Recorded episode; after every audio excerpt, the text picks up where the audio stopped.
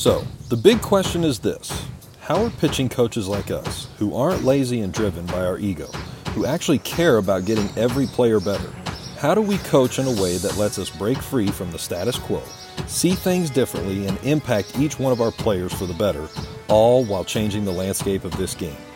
That is the question, and this podcast will give you the answers. My name is Andy Powers, and welcome to the Pitching Secrets Podcast.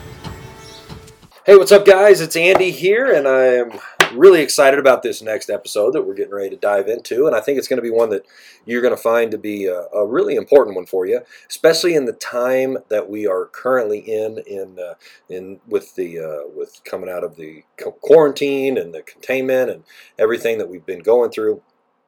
And uh, so I'm really happy that you are here with me today and to, and to take a listen to this. And so, what I want to talk about is basically what I see happening potentially if we don't address it early on when it comes to uh, kids starting to play again. And I think that the environment is is really, really strong and ripe for injuries to occur and for things to go wrong, unfortunately. And that is because basically you have a lot of kids that were getting ready to play or were just starting their seasons and playing, depending on where you're at in the country, and they were starting to get into it, and then all of a sudden they shut down. And they probably have been totally shut down, if you will, for the last three months or so. Maybe they've been able to throw a little bit, but most likely the chances of them being able to throw to the level that they needed to throw at to stay in what I call throwing shape uh, has been far from possible. And so now, as states and, and leagues and tournaments and everything around the country are starting to open up, people are starting to want to get back into it. You have this this uh, you know this possible rapid on you know uh, uh, you know on ramping if you will of uh, of guys trying to get ready in a hurry uh, so that they can compete in the tournament that's this weekend and and I'm not uh, I'm not sitting here trying to to uh, to blame anybody or anything like that because there's a certain segment of our game now where you know their livelihood is dependent on uh, tournaments and their and, and, games and, and having teams. Uh, but uh, and there also is a sense that they're you know wanting to try to provide some normalcy back to everybody's lives again. And, and uh, know everybody's tired of being cooped up and shut it down, so I get it. No problem with that. The problem that I do have though is that we are putting a lot of kids out there to pitch that aren't ready to do it yet. Okay. And so I feel like that there's what I call a throwing shape. And unfortunately, it's something that takes a long time to build up. It's not something that's just going to happen overnight. And uh, uh, you know, I, I remember uh, you know working with some kids here locally, and and uh, that, you know, I've guys started to get get to see it firsthand. Where as soon as they got out of the uh, quarantine side, they were like, okay, well, we're going to go play in a tournament in two weeks, so we got to get ready. And I tried to explain to them, it's not going to be enough time. I mean, you, you just, you're not. But it's still not going to keep the kids from needing somebody to pitch for the game. It's still not going to keep the kids wanting to go out there and compete to the best of their abilities. It's still not going to keep the kid from wanting to throw as hard as they can. And it may not keep the coach from trying to let that kid throw for as long as he can in that game. And so I just really think that there we're, we're really playing with fire here, and we've really created kind of a potential tinderbox of a lot of arm injuries to occur. Now, having said all that, what do we do about it? Okay, so that's part of the reason why I wanted to shoot this episode. So, what do we do about it? The first thing we've got to do is, if you followed me for a while, is that you know how I feel about pitch counts. I don't agree with them. I don't think that they're good for anything really except for possibly protecting a kid from their coach.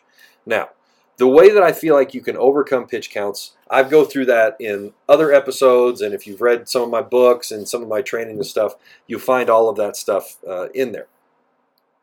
But one of the things that we need to do as pitching coaches is that we need to be able to know our players and we need to know the signs of fatigue because fatigue is the number one precursor to an injury occurring. When, when a kid starts to get tired, or if you were doing something and you started to get tired, your muscles are not going to be able to respond the the the uh, the way that we're supposed to, and all of a sudden everything starts to get a little uncoordinated, if you will, or starts to break down. They can't they can't withhold the stress or the uh, the the force that you're putting on on them. And so what happens? Well, they eventually are going to give out or give up or they're going to break. And that's the things we don't want. So, what you've got to do right now as a pitching coach, first off, is I think that you really need to understand the signs and signals of each individual pitcher and what it looks like for them to be starting to get fatigued. And then, if all you, and, and if anything, if possible, what I would really strongly encourage you to do is to have that idea of what it looks like for them, for that individual, when they start to get tired, and then be ready to go to somebody else. Okay, so that would be the first thing. So now we're, we're not putting those kids in potential risk because they're uh, breaking down and getting tired. The second thing I would do is, again, if you've followed me at all for a while, then you know uh, you probably are familiar very much with like my pitcher uh, rotation management charts. Uh, I I just firmly believe that that is the way to operate. Um, I've used that same system all the way up through you know Division One baseball, and it has worked. So um, I, I, know that it is possible. I remember reading a book um, from Tony La Russa uh, called uh, I believe it was Three Nights in August was the name of the book. If you haven't read that, by the way, phenomenal book. Uh, really would encourage you to read that.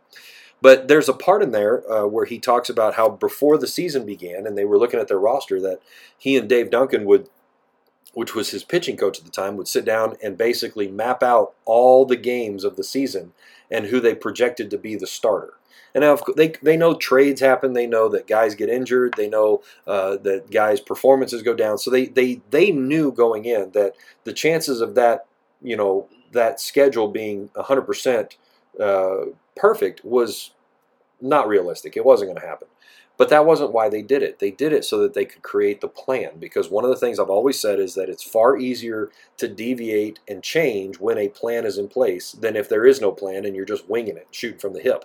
Unfortunately, that's something that I see so much. And so we're trying to make sure that we can do anything we can to avoid that.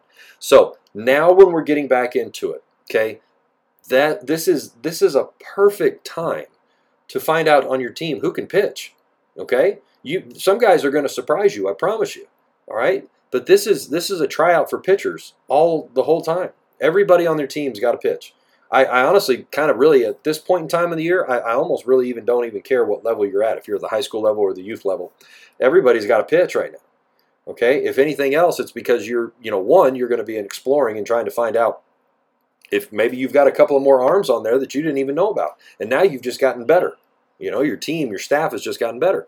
But another reason why is because nobody, I think, is going to be in a situation where they're going to be able to go for very long before they start to get tired. Okay. And even if they've thrown, maybe their overall conditioning and stamina is not there either. Okay. And I'm seeing it on a regular basis. We've started back up here at the Texas Pitching Institute with our Apex program. We've got guys who are coming in that are uh, at all different levels of you know shape of what they've been able to do. Some guys have been able to you know to an extent be able to throw all through the quarantine, um, but then when we get into our circuit workouts, the, it blows them away real quick because they're they're not ready for that side of it. And there's other guys that really this is the first time they've been able to pick up a ball in a couple of months, and so they're kind of easing back into it. All of these things have to be taken into account, and I hope that you are understanding that and you're taking those things into account as well. Um, probably maybe one of the last things that I would uh, touch on on this particular episode would be that if you haven't already, I would strongly advise you to look at uh, either for your team or individually have your pitchers look at going and getting a, a, a, product that I just absolutely think the world of. It's called the Training Sock, and it's at Oates Specialties. Um, and uh, it's basically a black bag that's that uh, you strap down around your wrist, and you can hold a ball inside it. There's a little extra room from the end of your hand to the to the end of the bag, uh, and you will basically throw. You make your regular throwing motion, and you let go of the ball inside the bag, and the bag catches the ball. So you're in a sense playing catch with yourself. But the beauty of this bag is that after you let go of a baseball, the only thing that you have to slow down is the rest of your body and your arm. When you put this bag on, the things you have to slow down is the rest of your body, your arm, the ball, the weight of the bag, the velocity or energy in that ball as well. So what's happening is, is the back of your shoulder is having to work harder to stabilize and to uh, the, to uh, uh, decelerate the uh, the arm and everything in it, which is going to build up and strengthen the back of the shoulder, which we so badly need anyways, but especially at this time in the in our game and where we're at, we really need to be focusing on that as well. But this is something that your guys could do in their bedrooms every day. Whether they're you're traveling in a hotel room, they could do it before a game or before practice. They could be doing it first thing, you know, when they wake up in the mornings. They could do it before they go to bed at night. They could do it multiple times throughout the day. They don't have to do it for very long, but they can do it throughout the day in the comfort of their bedroom if they wanted to, and that would allow them, excuse me, all the things that they would need to build a good foundation again to start building up in, uh, the uh, the throwing stamina and the throwing shape uh, uh to uh, that they need that we're so uh, all wanting to try to get back to as quickly as possible. Okay, so but at the end of the day, this is the time to shine. Okay, this is the time for pitching coaches like you to shine because everything about this is going to really revolve around you, quite honestly, because it's going to be your decision, hopefully, in the game. It's going to be your opinion and your your guidance to the rest of the coaching staff, to the parents potentially, depending on what level you're coaching at, to the rest of your players as to how all of this thing needs to be run. And if we do it the correct way, not only is it going to be a huge feather in your cap and, there, and it's going to help you to continue to grow and develop as a pitching coach, but you're also going to be helping keep kids safe. You're probably also going to help get a lot of more guys better at the same time, which was always good.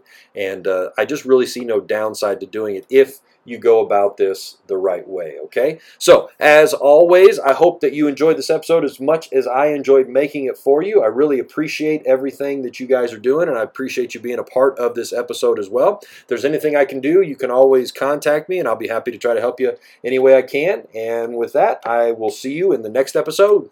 I hope you enjoyed this episode of the Pitching Secrets Podcast. If you want to learn more secrets to enhancing your pitching coach abilities and add to your playbooks, all while breaking free from the current status quo of today's coaching, then I want you to join me in my movement to becoming a pitching boss. To start, I'd like to give you a free three day masterclass for pitching coaches. In this masterclass, we will take a deep dive together on arm care, creating your daily routine, and developing your pitching staff rotation. Go to bullpensecrets.com forward slash masterclass and sign up to get started today.